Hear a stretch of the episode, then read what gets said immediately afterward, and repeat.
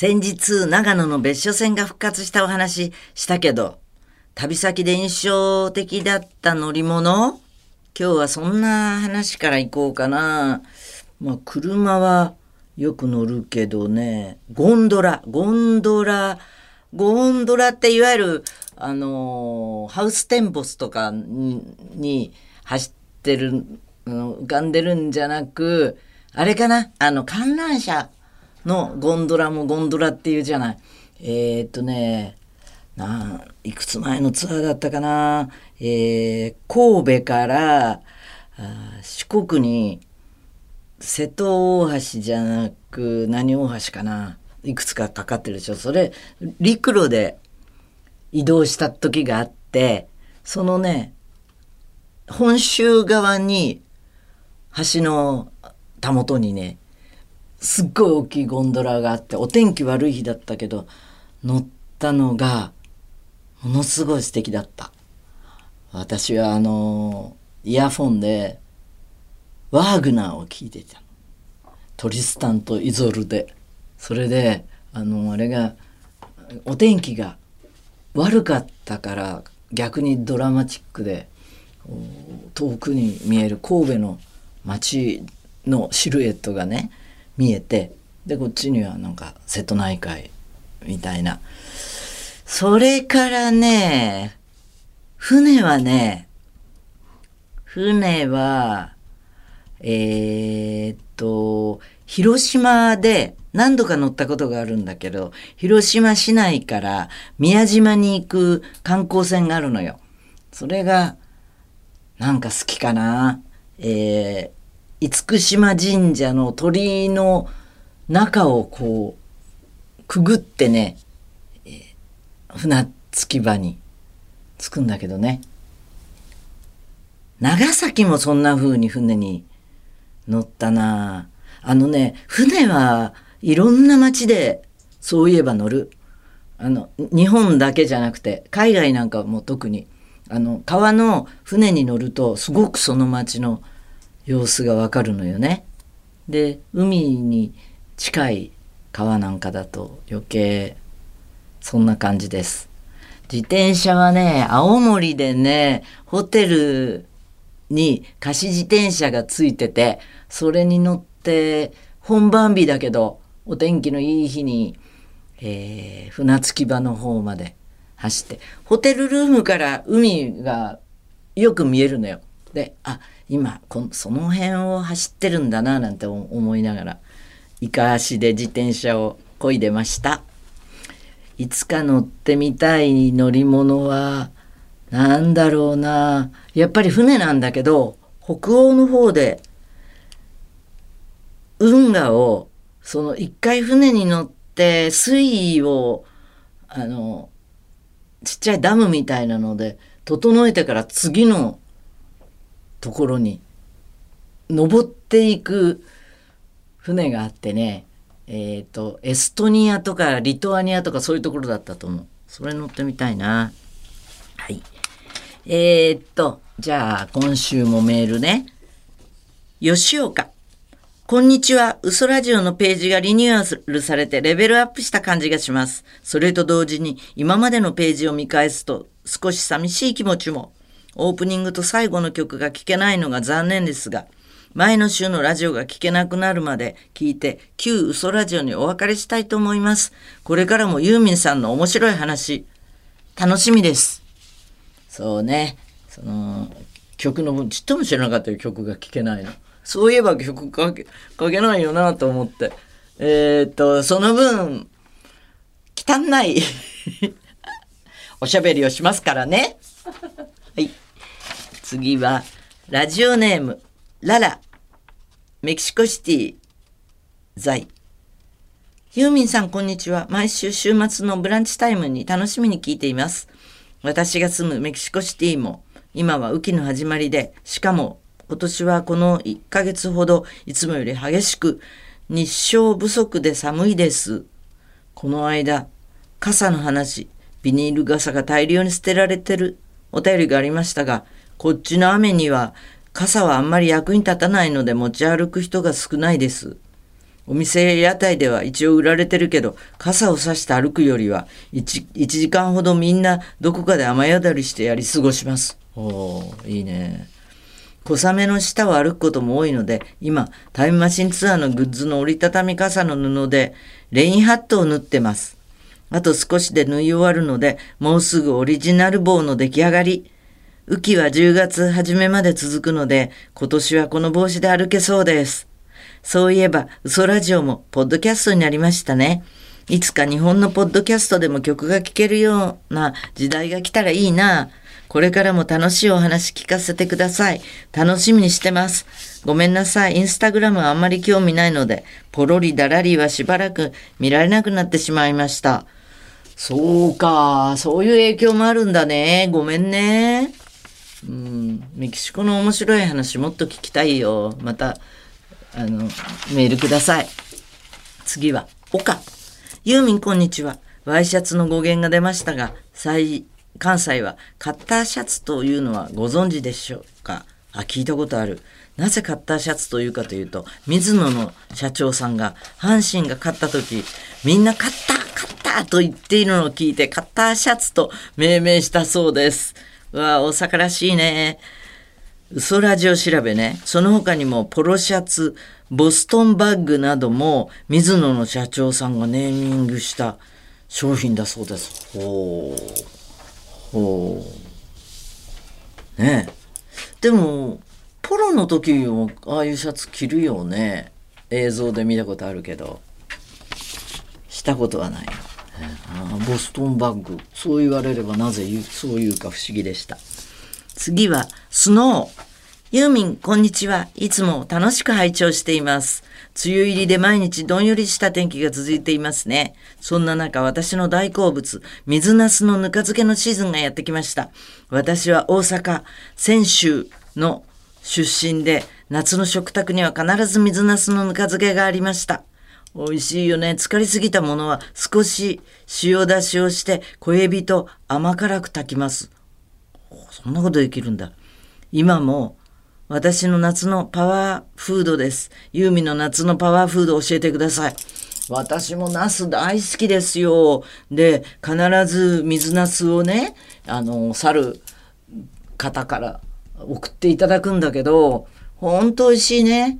で、その後の送られてきたぬかは、あの今も冷蔵庫に入れてあるんですけど、あの、きゅうりをつけたり、かぶをつけたりして楽しんでます。そしてね、この間ね、反復会っていうお金を払っておいて、月々勝手に送られてくるのが新潟県のを、あのやってるんだけど、すんごい大きいナスが送られてきて、説明書きに焼きナスに最高っていうのがあって、私焼きナス大好きなんだよね。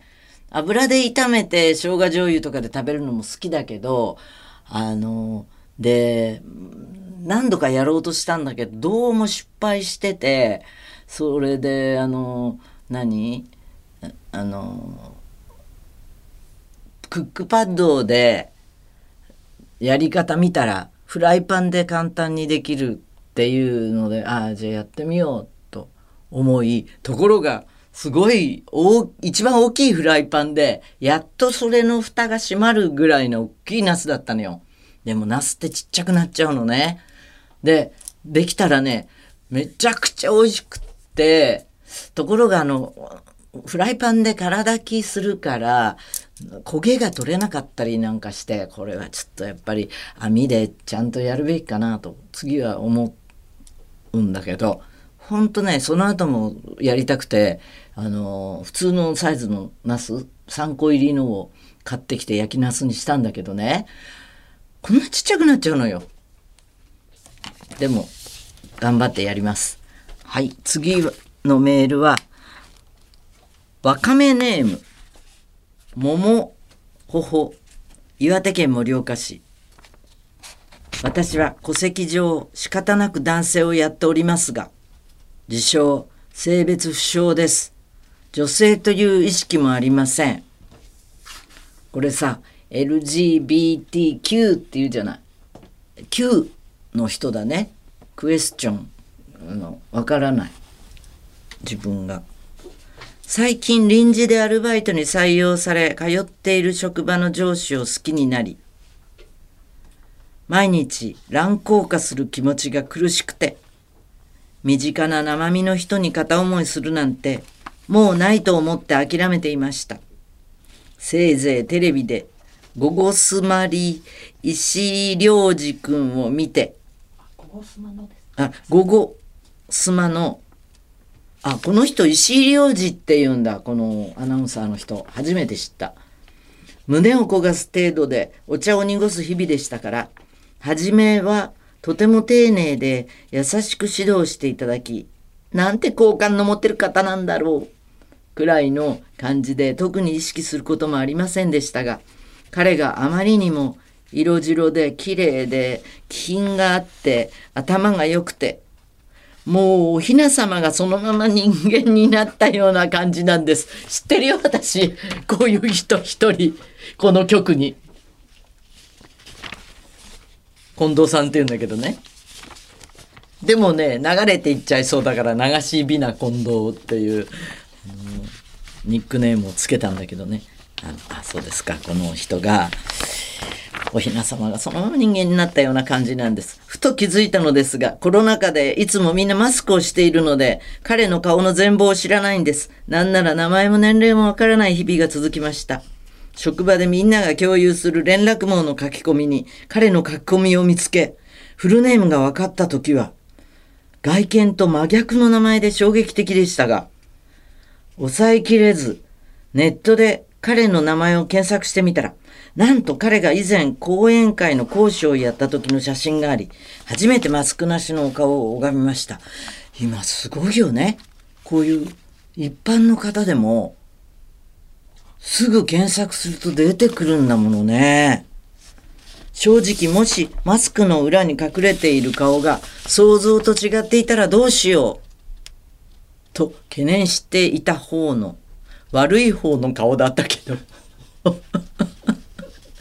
でも彼の顔を好きになったのではなく、にじみ出る品の良さや優しい雰囲気や、そこはかとなく漂う特別感、かっこちょっと変人？みたいなところを好きになったんです。ま、ますます流し美男みたいだな。顔から入るのがほとんどだったので、マスクで顔がわからないところから始まるなんて初めてのケースです。彼が結婚していないか近くに来た時に必死で指輪していないか確認したりして学生時代の彼のツイッターが削除されず残っているのを発見し夢中で全部読み漁り彼が東京出身でしかもお金持ちの人が住む町に実家があり自分よりも15歳も年下だったことが分かりました私が二十歳頃に通ったパン屋さんが彼もお気に入りのパン屋で15年後に通っていたエピソードのくだりはとても感慨深かったのですがただ店の看板娘にお熱だったとも取れる発言があり幾分暗雲が立ち込めました。毎朝毎晩彼の名前を呼び続けている自分を止められずちょっと彼が冷たい態度だった日にはあこの人エリートだしきっとモラハラの人なんだなんて落ち込んだり。私があまりにも彼とは違いすぎる境遇であることや彼が変な趣味の人であるはずもないことなんかを考えるとただ好きという気持ちの持って行き場に困りなんとか彼への気持ちを断ち切ろうと悩みあぐねた末もし今私の依頼に応えてもらえなかった時はすっぱり諦めよう。もし答えてくれたら彼を信じることにしようそう思って彼に仕事上あるお願いをしたんです。そうしたら何人も断られて諦めかけていたのに彼が快く私の思いに応えてくださりおかげで悩んでいた案件がうまくいったんです。もう一生彼についていこうって思いました。しかしやはり現実はそう甘いものではないのでこの夢から覚める日が必ず近いうちにやってくるはずです。彼と深海の街ツアーを一緒に見に行けたらどんなに幸せか分かりませんが、そんな日が来ることはないのは分かっています。今まで通り一人で見に行くに決まっています。もうすぐ雇用期間も終わり、彼に会うこともないでしょうから。乱文、あ、長文乱文、失礼しました。ねえ、切々と書いてくれたね。こういう方には特に私から何かを言うということより読ん読んで差し上げるそれがオンエアになるっていうことが随分とあの慰めになることでしょう。でもねあの私があまりに彼とは違いすぎる境遇であることや彼が変な趣味の人であるはずもないことなんか考えるとこの変な趣味って何？人が人を好きになることには変わりないじゃないですか。こういうことにはこういうことにあの芸のカルチャーがもっともっとあの行動に進んでいる町町ではあのこういう考えをよそうよっていうあのパレードとかね。あるよね。イベント催しが。であのあまりにも彼と違いすぎる境遇であることや。これだって普通の普通のっていう言い方いけないな。だから一般のまあ普通のってことか。だ男女なり芸の人たちなりでも当たり前にあることだから自分ばっかりそうだって思わない方がいいよ。変な趣味じゃないし。ね。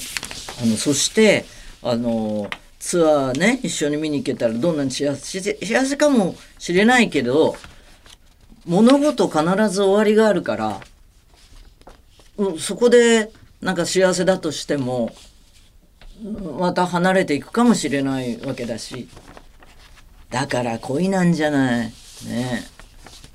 あのいひとときひとときを大切に生きようよ。ということでえー、っとメッセージ待ってます。メール送るっていうのも手間がかかると思うけど、このウソラジオは昔ながらのスタイルでやってるので、じゃんじゃんか、ね、じゃんじゃんか送ってください。えー、嘘アットマークユーミン .co.jp uso.yuming.co.jp です。それからお知らせです。今、全国63公演に及ぶコンサートツアー深海の街のアルバム購入者限定先行予約のエントリー受付中でして、えーエントリーにはアルバム深海の街に封入されているチラシに記載の受付 URL とシリアルコードが必要になるんです。よろしくね。ツアーの日程はオフィシャルホームページでチェックしてください。今週のポロリ写真はないんだよ。うん。そう、え、あの、お話で勘弁して。はい。そんなこんなでまた来週。それまで元気でね。